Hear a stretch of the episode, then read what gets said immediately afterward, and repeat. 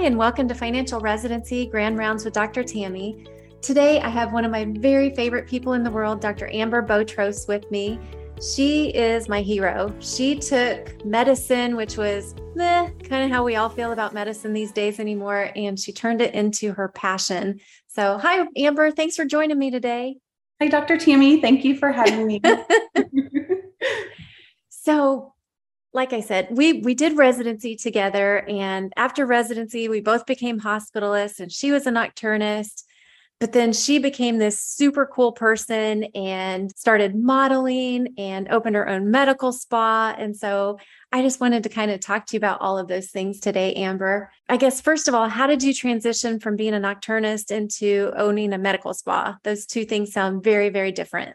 They are very different. So I utilized the money that I was able to make as a nocturnist to fund my med spa. So for the first four years of being in business, I was also working nights. So initially when I opened my business, I started December of twenty fourteen. I was a receptionist, medical assistant, nurse, doctor. And so I would work at night, and then I would figure out a few hours during the day to see patients. And then I would continue to work at night. And then the weeks I had off, obviously I would have more hours that I was devoting to med spa life. And so that's kind of how I did it. I just started very, very small scale and slowly cut back. I was still full time, and then I went to part time, and then I was maybe like two or three shifts every two weeks until I felt like I was financially able to then transition out of hospitalist work into full-time medical spa work.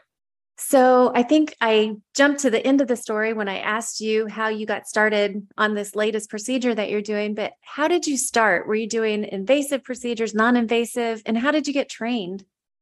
Sure. So I initially was a connoisseur of med spa. So I was going to a facial plastic surgeon, and I had several acquaintances that were interested or had their hands in as investors in med spa, and saw a need in the Kansas City market for a physician owned and operated med spa. So I, it piqued my interest, and I knew that was something just with my artistic background that I thought I'd be skilled at. And so I found a small location. I was driving by and found a small location that I thought was in the, just the absolute perfect spot. So I had an address, and I started reaching out to the various pharmaceutical companies, Allergan, Galderma, Merz, and they were able to send in nurse trainers. So I would purchase some of the product, and they would send in nurse trainers that worked for the company that were able to train me. I started with botulism toxins, so any of the neurotoxins, Botox, Dysport, Xeomin to start, and then the fillers like Juvederm, Restylane. I was also doing really not primary care, but more, um, you know, medical weight loss. I started with some hormone replacement and taken some secondary education in that, but I didn't go to like a weekend course. I really didn't study under another physician. I had to kind of take a step back and humble myself and say, yes, I am going to learn from a nurse, and that's okay. These, these are nurses that are very well trained to come in and teach physicians. So it wasn't a lot of extra money out of my pocket. It wasn't a lot of long hours. It was really great hands-on training. And then I would bring in friends and family to practice on. And then once I felt that I had mastered the technique, then I would start bringing in paying patients. Gotcha. So I guess, where did you go from there? Because you've just evolved over several years and been doing this for quite a long time. Once you went past the fillers and the Botox, what came next? Sure. So next is really, you kind of need to add some equipment. So your patients are coming in. I hired an esthetician. I hired someone to work the front desk. And then at, once you start to build this aesthetic clientele, they're asking you about pigment removal and hair removal. And I would recommend, once you kind of get to that point, you have several hundred patients. Hair removal is really the most cost-effective piece of equipment you can purchase with the highest return on investment. And I was able to find a piece of equipment that I knew exactly where it had been for about a year prior to purchasing it. I was able to purchase at a very good rate. And I went ahead, purchased that piece of equipment, and then just slowly kind of added equipment from there, but started with laser hair removal. And then I started with Sciton's B B L. It's an I P L machine. And then also had a laser for resurfacing, the Halo. And I had another laser also for resurfacing that's a little bit deeper resurfacing. So I just kind of slowly added the procedures that I knew I had paying patients. They were already in the door. they were already that, I can't stand this term, but the low-hanging fruit per se. They were already in our database. They were our great patients that we, you know, were coming back and felt comfortable and confident in the, the services that we were offering. So I knew that we would continue to sell those, but I know I feel like I've talked in circles, but laser hair removal, really, once you start looking at equipment, if you can get something that's well-priced, that's really the next step is to start with laser hair removal. Everyone has hair and we can treat all skin types now. So, some need it placed instead of removed, but that's a whole other conversation. So did you have to take out a ton of loans when you first started this? I didn't. And, you know, I, I think that it doesn't mean I did things right or I did things incorrectly, but I essentially just used the money that I was making as a hospitalist and saving that and then pouring that into my business and trying to live a little more modestly. So I didn't take out any loans. I actually didn't take any loans out until very recently with the E D I L loans from the S B A, just because they were very low interest for a long period, but those really weren't even necessary. I just wanted to expand. But I had a hard time, you know, being a woman, small business owner, not necessarily having money from other sources. I just didn't feel comfortable taking out large loans, but I don't, I don't know that it's an incorrect way. If I would have done that, maybe my business would have been even more successful and grown much quicker than the way it did. But I really just kind of started very small scale and slowly built things up. And now we're eight years later. That's amazing. I just love your story. I think I hear people talking all the time about trying to find side gigs or even find ways out of medicine. And I feel like you just turn medicine into something that you love. So yeah, you're my hero. Oh, you're my hero. Are there any words of advice either for things people should look into doing or people should avoid doing if they're trying to open a med spa of their own? Yeah. So one thing that I've noticed is really physicians, they aren't necessarily opening med spas. I think it takes a very particular personality instead of really public service to go into the retail space. It's a different personality. It's a different mindset. You have to sell skincare and you're selling these procedures. And that's not what we are as physicians. We're caretakers. We're not salesmen. So it's a different mindset. But really, I see a lot of nurses, nurse practitioners, businessmen continuing to open med spas. And it would be amazing to see more physicians because I think that's needed. I see this in a lot of physician groups, how other professionals are taking over our industry. And it would be nice True. to see because the these procedures are not without complication and risk. And especially in our area, I think we were a little slow to the market, but even now in Kansas City, there's, if you go to Leawood, there's a med spa in every corner. And some of these nurses and nurse practitioners are making a ton of money. They love what they're doing. As physicians, we also should be able to play in that arena and we should be able to, you know, partake in that. I hear this from my patients all the time. They find worth in me as a physician that I'm doing the injections, that they know if they need to come in two weeks, I'll see them immediately. They're not waiting to do follow-ups. If they have a concern, we're calling them right back. It's just a different, I think, type of care that we give as a physician and, and obviously a different level of skill. So it would be nice to see more physicians taking over the industry. I know I would be more comfortable going to a med spa that was physician owned and ran. I'm always more comfortable with a physician doing procedures or I mean, even in the clinic than I am with someone who doesn't have as many years of training as we do. So I, I agree with you. I think more physicians should be getting into this industry and not allowing, well, not, I shouldn't say not allow, but I guess at least take our place there. So how did you learn to market yourself? So I learned to market myself really just by starting with, I actually, I like how we, I like how I started it before. So Tammy, I learned to market myself, I would say in kind of multifactorial. We both did residency at Research Medical Center. And then I was working in Leavenworth and Lansing, Kansas as a full spectrum primary care doctor there. And then I decided that it was a I wanted to take a different turn and was working as a hospitalist at Research Medical Center.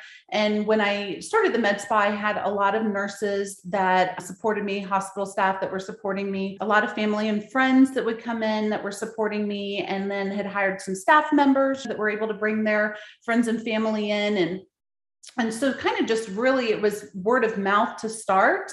And then I also have, have had several different websites that just um, S E O marketing, Google AdWords.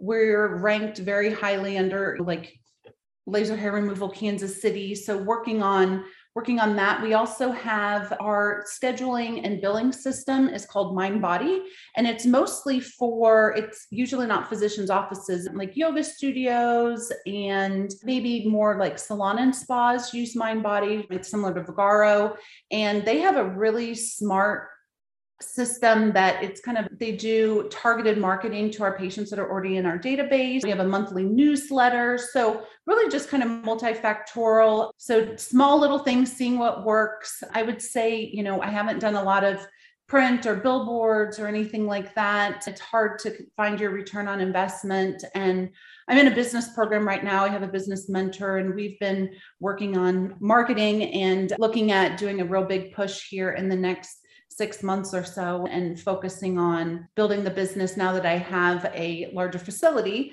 I know you didn't ask about this, but we we were in about a thousand square feet for the first like seven and a half years. So when I first opened that beautiful spot that I knew was just perfect, outgrew it after about six years, took about a year to find a spot and then do the build out.